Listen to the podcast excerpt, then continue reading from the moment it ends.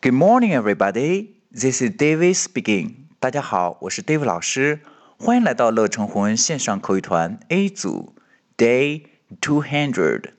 Here we go. 小萌想知道小新班上有多少个同学，他会怎么问呢？我们来看看。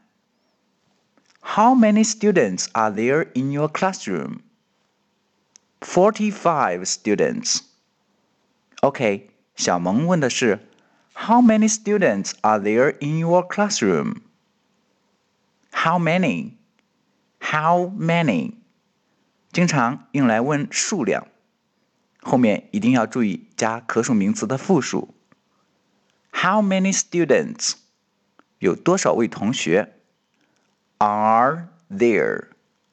Are there in your classroom? Your 注意 r 的卷舌。Your classroom, classroom，教室。How many students are there in your classroom？小新的回答。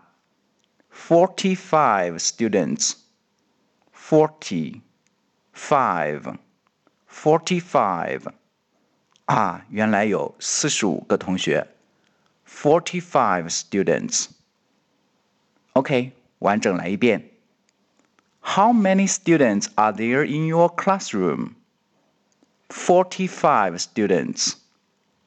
That's all for today. See you next time.